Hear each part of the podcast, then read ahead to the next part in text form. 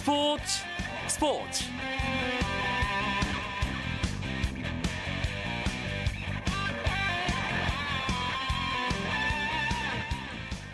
안녕하십니까. 스포츠 아나운서 이광경입니다. 다음 달 6일 IT, 10일 크로아티아와의 평가전에 나설 축구 국가대표 명단이 발표됐습니다. 홍명보호 3기가 되는 이번 대표팀의 가장 큰 특징은 이청용, 손흥민, 구자철 등 유럽에서 뛰는 선수들이 대거 합류한다는 점입니다. 하지만 박주영 선수와 기성용 선수는 이번 대표팀 명단에 이름을 올리지 못했는데요. 소속팀에서 꾸준히 출전해야 한다는 홍명보 감독의 선발 원칙을 다시 한번 확인할 수 있는 대목이었습니다. 과연 유럽파가 홍명보호의 최대 고민거리인 골 결정력에 해답을 제시해 줄 수 있을지 참 궁금한데요. 이 소식은 잠시 후에 취재기자와 함께 좀 더 자세하게 짚어보는 시간 갖도록 하겠습니다. 그리고 스포츠스타와의 유쾌한 만남, 화요 초대석도 준비되어 있으니까 기대해 주시고요. 먼저 오늘 들어온 주요 스포츠 소식 정리하면서 화요일 밤 스포츠 시작하겠습니다.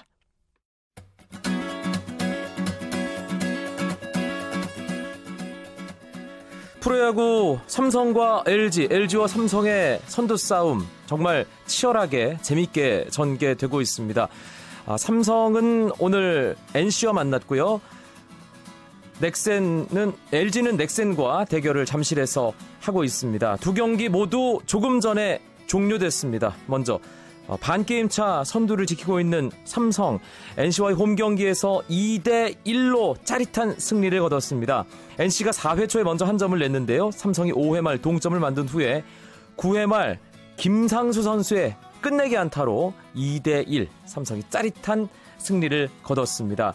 그렇다면 잠실에서 넥센과 만난 LG는 어땠을까요? 이 경기 방금 전에 종료가 됐는데요.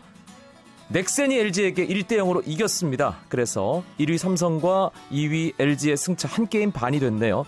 넥센은 1회 초에 먼저 한 점을 냈고요. 이 한 점이 결승점이 됐습니다. 넥센의 선발 나이트 7이닝 무실점으로 잘 던졌고 한현희, 손승락 선수가 승리를 지켜냈습니다. 손승락 선수는 시즌 33세이브, 넥센의 선발 나이트는 시즌 10승째를 기록했습니다. 문학경기 한화와 SK의 만남이었는데요. SK의 최근 기세가 참 대단합니다. 오늘도 SK가 3-0의 팀 완봉승을 기록했습니다. 윤희상 선수가 6이닝 무실점으로 잘 던지면서 승리 투수가 됐고요. 박희수 선수는 시즌 18세이브를 기록했습니다. 광주 경기 롯데와 기아의 만남이었습니다. 2-2로 팽팽하던 9회 초에 롯데가 5점을 뽑았습니다. 그래서 7-2로 점수차를 벌렸는데요. 이 경기는 일단 기아의 9회 말 공격이 남아있기 때문에 조금 더 지켜봐야 할 것 같습니다. 한편 NC 다이노스가 외국인 선수 아담 윌크를 방출하기로 했습니다. NC는 어깨 통증을 호소하고 있는 아담이 미국에서 재활을 하는 것이 좋을 것이라고 판단해 귀국 조치했다고 밝혔습니다. 한국 남자 유도 경량급의 기대주 김원진 선수가 2013 리우데자네이루 세계 유도 선수권 대회에서 동메달을 목에 걸었습니다. 세계 랭킹 13위인 김원진은 대회 첫날 남자 60kg급 동메달 결정전에서 몽골의 간바트 볼드바타르를 유효승으로 물리치고 3위를 차지하며 대표팀의 첫 메달을 안겼습니다. 우리나라가 세계 볼링 선수권 대회 여자부 3인조에서 금메달을 획득했습니다. 류서연과 손현희, 이나영으로 구성된 여자 대표팀은 미국 라스베이거스에서 열린 대회 여자 3인조 결승에서 캐나다를 587-585로 이겼습니다. 여자부 개인전 금메달도 따냈던 류서연은 대회 2관왕에 올랐습니다.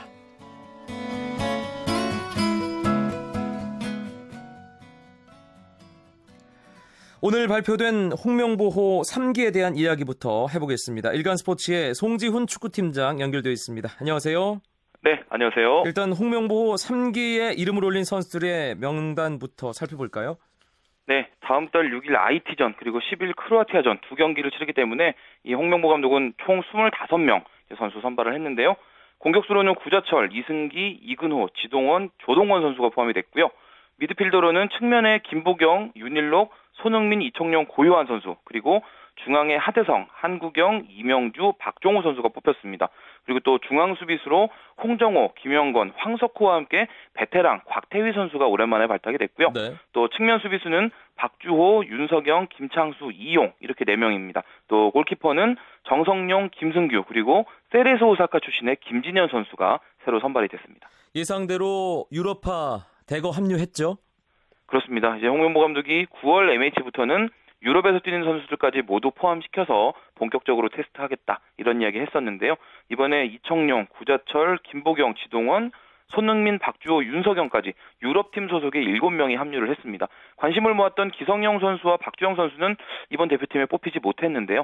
지금 소속팀에서 경기에 뛰지 못하고 있을 뿐만 아니라 이번 여름 이적 시장 기간 중에 다른 팀으로 이적하기 위해서 지금 노력 중이다. 이런 점을 감안한 결과로 볼 수 있을 것 같습니다. 홍명보 감독이 그 두 선수에 대해서는 특별히 언급을 했죠? 네, 그렇습니다. 아무래도 지금 이 두 선수에 대해서 당장 뽑지 못하는 이유, 그 홍명보 감독 스스로가 이 팀에서 소속팀에서 꾸준히 나가는 선수, 출전 중인 선수에게 우선적으로 기회를 주겠다라는 그런 원칙을 정했기 때문이기도 네. 하고요.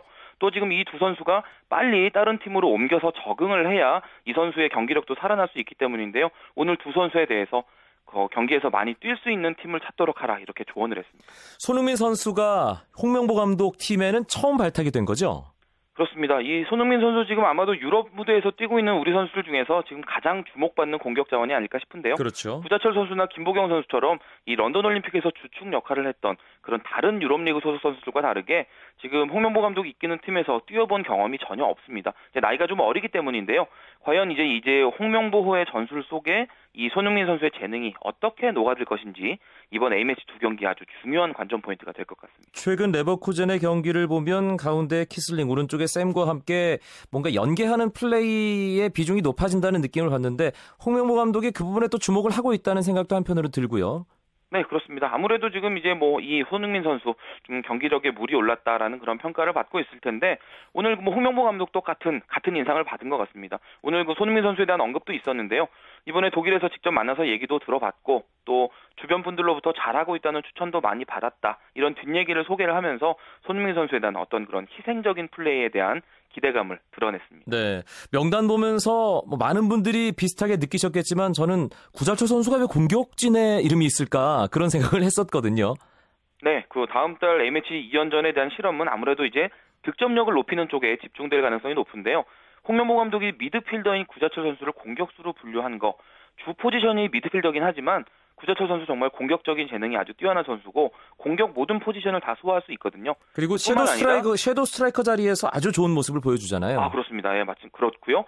또 홍명보 감독이 추구하는 이런 전술적인 특징, 공격적으로 어떻게 풀어나갈 것인지 누구보다 잘 알고 있다는 점에서 특히 이번에는 이 공격 그리고 득점 부분에 대해서 구자철 선수의 어깨가 매우 무거워질 것 같습니다. 네, 유럽 팀에서 뛰고 있는 선수들에 대한 얘기를 먼저 나눠봤는데 또 눈에 띄는 선수들 어떤 선수들이 있나요?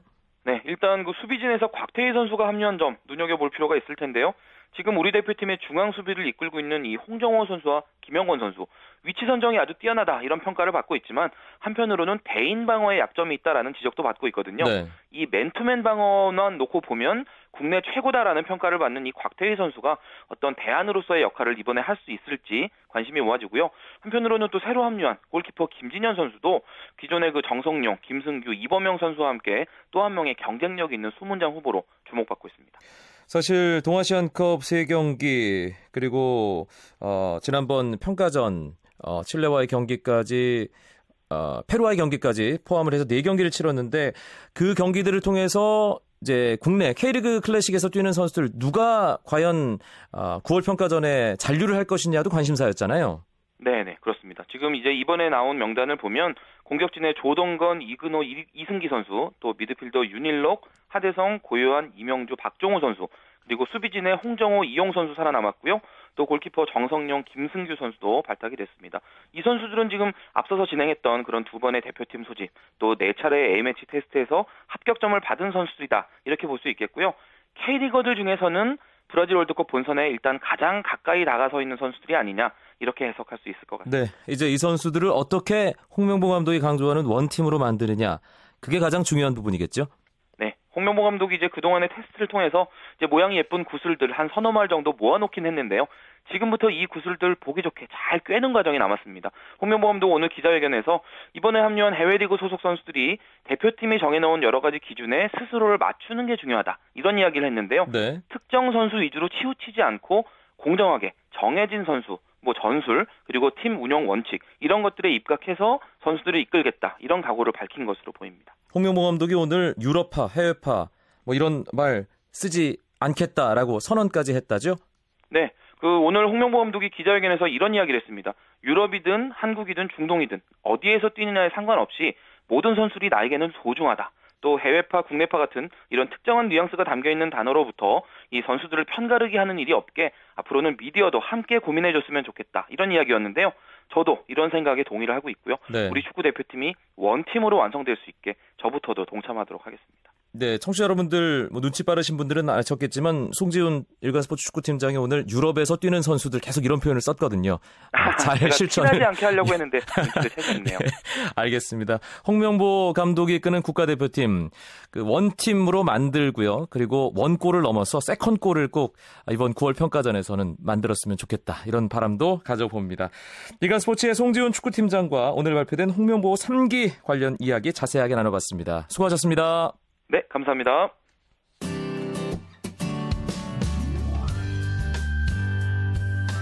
스포츠를 듣는 즐거움. 스포츠. 이광용 아나운서와 함께합니다. 스포츠계 화제 인물들을 만나보는 화요초대석으로 이어집니다. 화요초대석에서 처음으로 여자 골프 선수를 초대했습니다. 아주 미녀 골프 선수입니다. 예, 개인적으로 제가 팬이기도 한데요. 이 선수는 실력만큼이나 패션 감각도 뛰어나서 필드의 패셔니스타로도 잘 알려져 있고요. 볼이 잘 안 맞아도 웃는 얼굴, 또 씩씩하고 밝은 모습을 늘 보여주기 때문에 미소 천사라는 별명도 갖고 있습니다. 그런데 올해 상반기에 정말 최악의 부진을 겪었습니다. 그래서 보는 이들 마음 안타깝게 했고요. 특유의 그 미소도 보기 힘들었는데 지난 주말에 드디어 10개월 만에 다시 우승컵을 들어올리면서 화려하게 부활했습니다. 만나봅니다. 미소천사 김하늘 선수 오랜만입니다. 안녕하세요. 네, 제 소개가 마음에 들었나요? 너무 칭찬을 너무 많이 해주셔서 좀 오글거리기는 했어요. 예, 이제 손 펴시고요. 예. 네. 지난 주말 김영주 여자 오픈 우승 차지하고 참 짜릿하게 네. 주말을 보냈는데 좀 잘 네. 쉬었어요? 사실 좀 쉬어야 되는데 못 쉬고 여기저기 좀 일사도 다니고 인터뷰하느라고 조금 바빴어요. 네, 사실 거의 매주 경기를 치러야 하는 투어 프로들은 쉬기도 잘 쉬어야 할 것 같거든요. 네, 맞아요. 원래 시즌에는 시합 끝나면 그 다음 날은 정말 푹 쉬거든요. 네. 그래야 이제 다음 경기에 또 체력을 좀 보충할 수 있으니까 원래는 쉬는데 이번 주는 조금 힘들었어요. 예, 김하늘 선수 2013년은 절대로 잊을 수 없는 한 해가 될 것 같아요. 상반기에 네. 김하늘이 왜 저러나 이런 팬들의 얘기 주변에서 저도 많이 들었고 탈출을 못할 것 같은데라는 부정적인 전망도 있었는데 이번 우승으로 시원하게 날려버렸습니다. 사실 본인이 가장 힘들었을 거예요.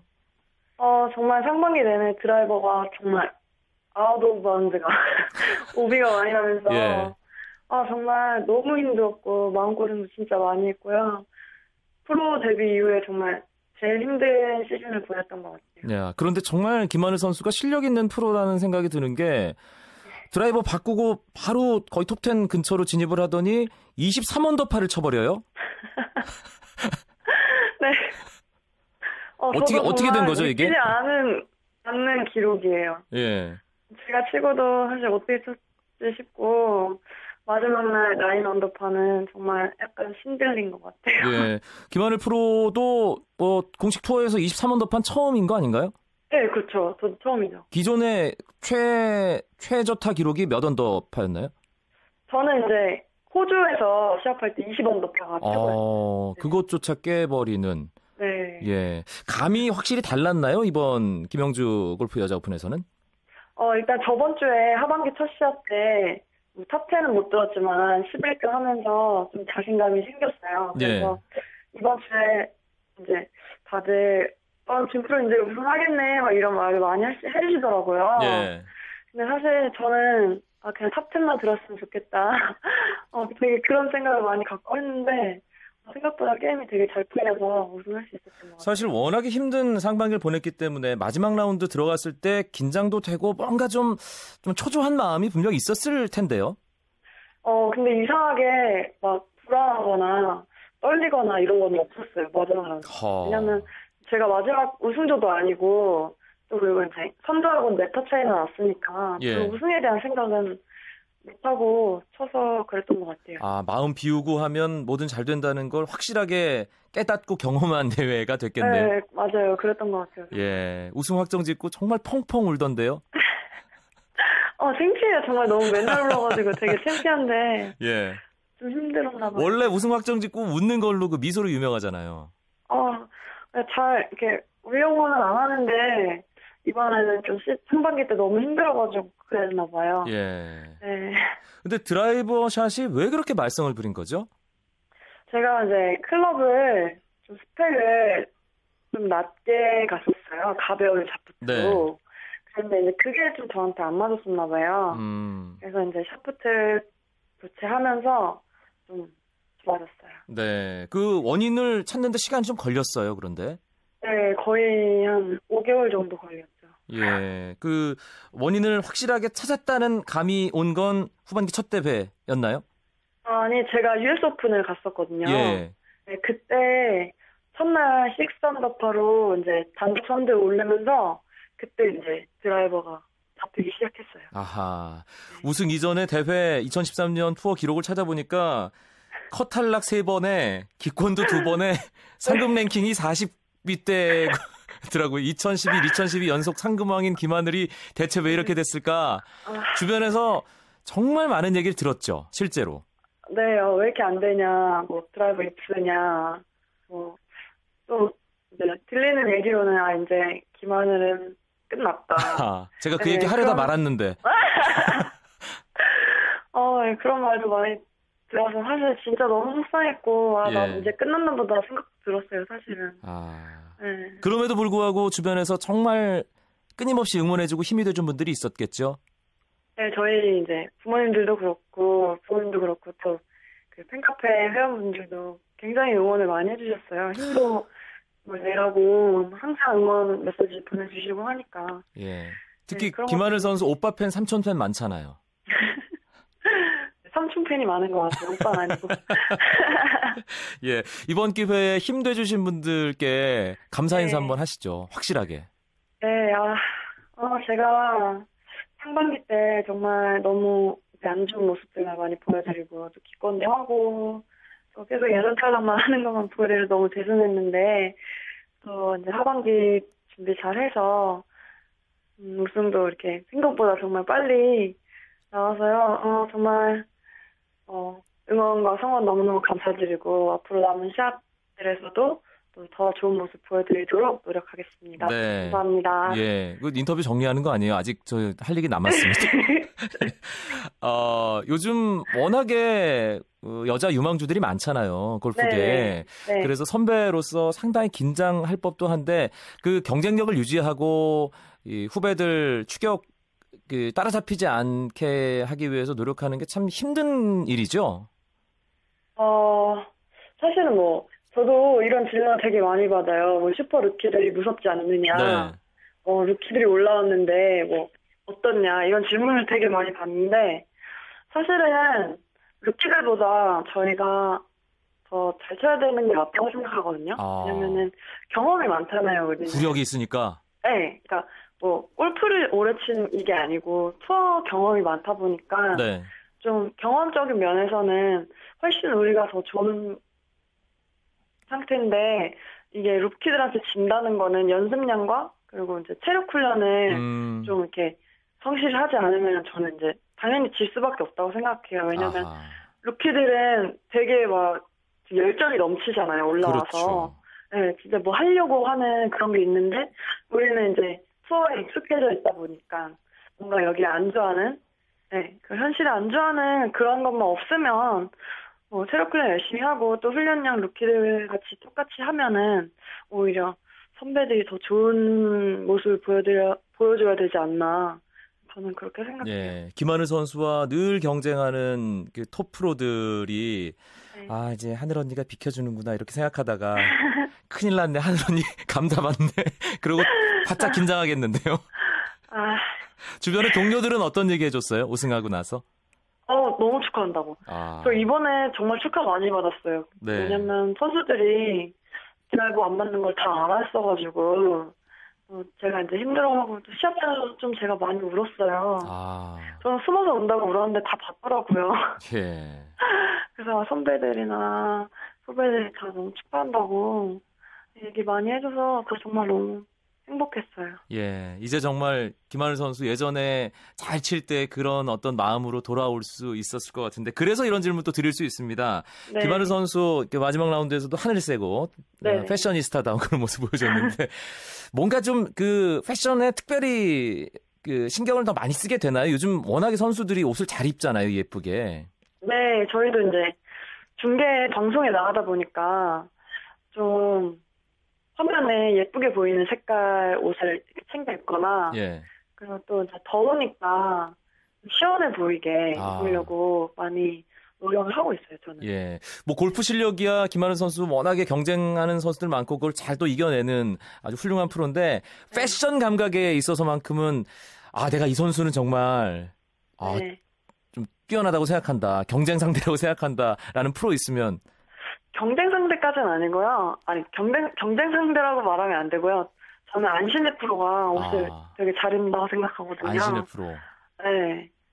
한번 찾아봐야겠네요. 예. 아시면서. 어떻게 알았지? 알겠습니다. 마지막으로 아까도 네. 인사하셨지만 남은 네. 2013년 네. KLPGA 어떻게 마무리할지에 대해서 한 말씀만 남겨주세요. 김하늘 프로. 네. 앞으로 하반기에 한 8개 정도 시합이 남아있어요. 그러니까 더 좋은 모습과 경기 중에 이제 멋진 모습 보여주려고 노력할 테니까요. KLPGA 많이 응원해주시고 선수들 많이 사랑해주셨으면 좋겠습니다. 감사합니다. 네, 지난 주말 열린 김영주 골프 여자 오픈으로 화려하게 부활을 날린 김하늘 프로 만나봤습니다. 고맙습니다. 네, 감사합니다.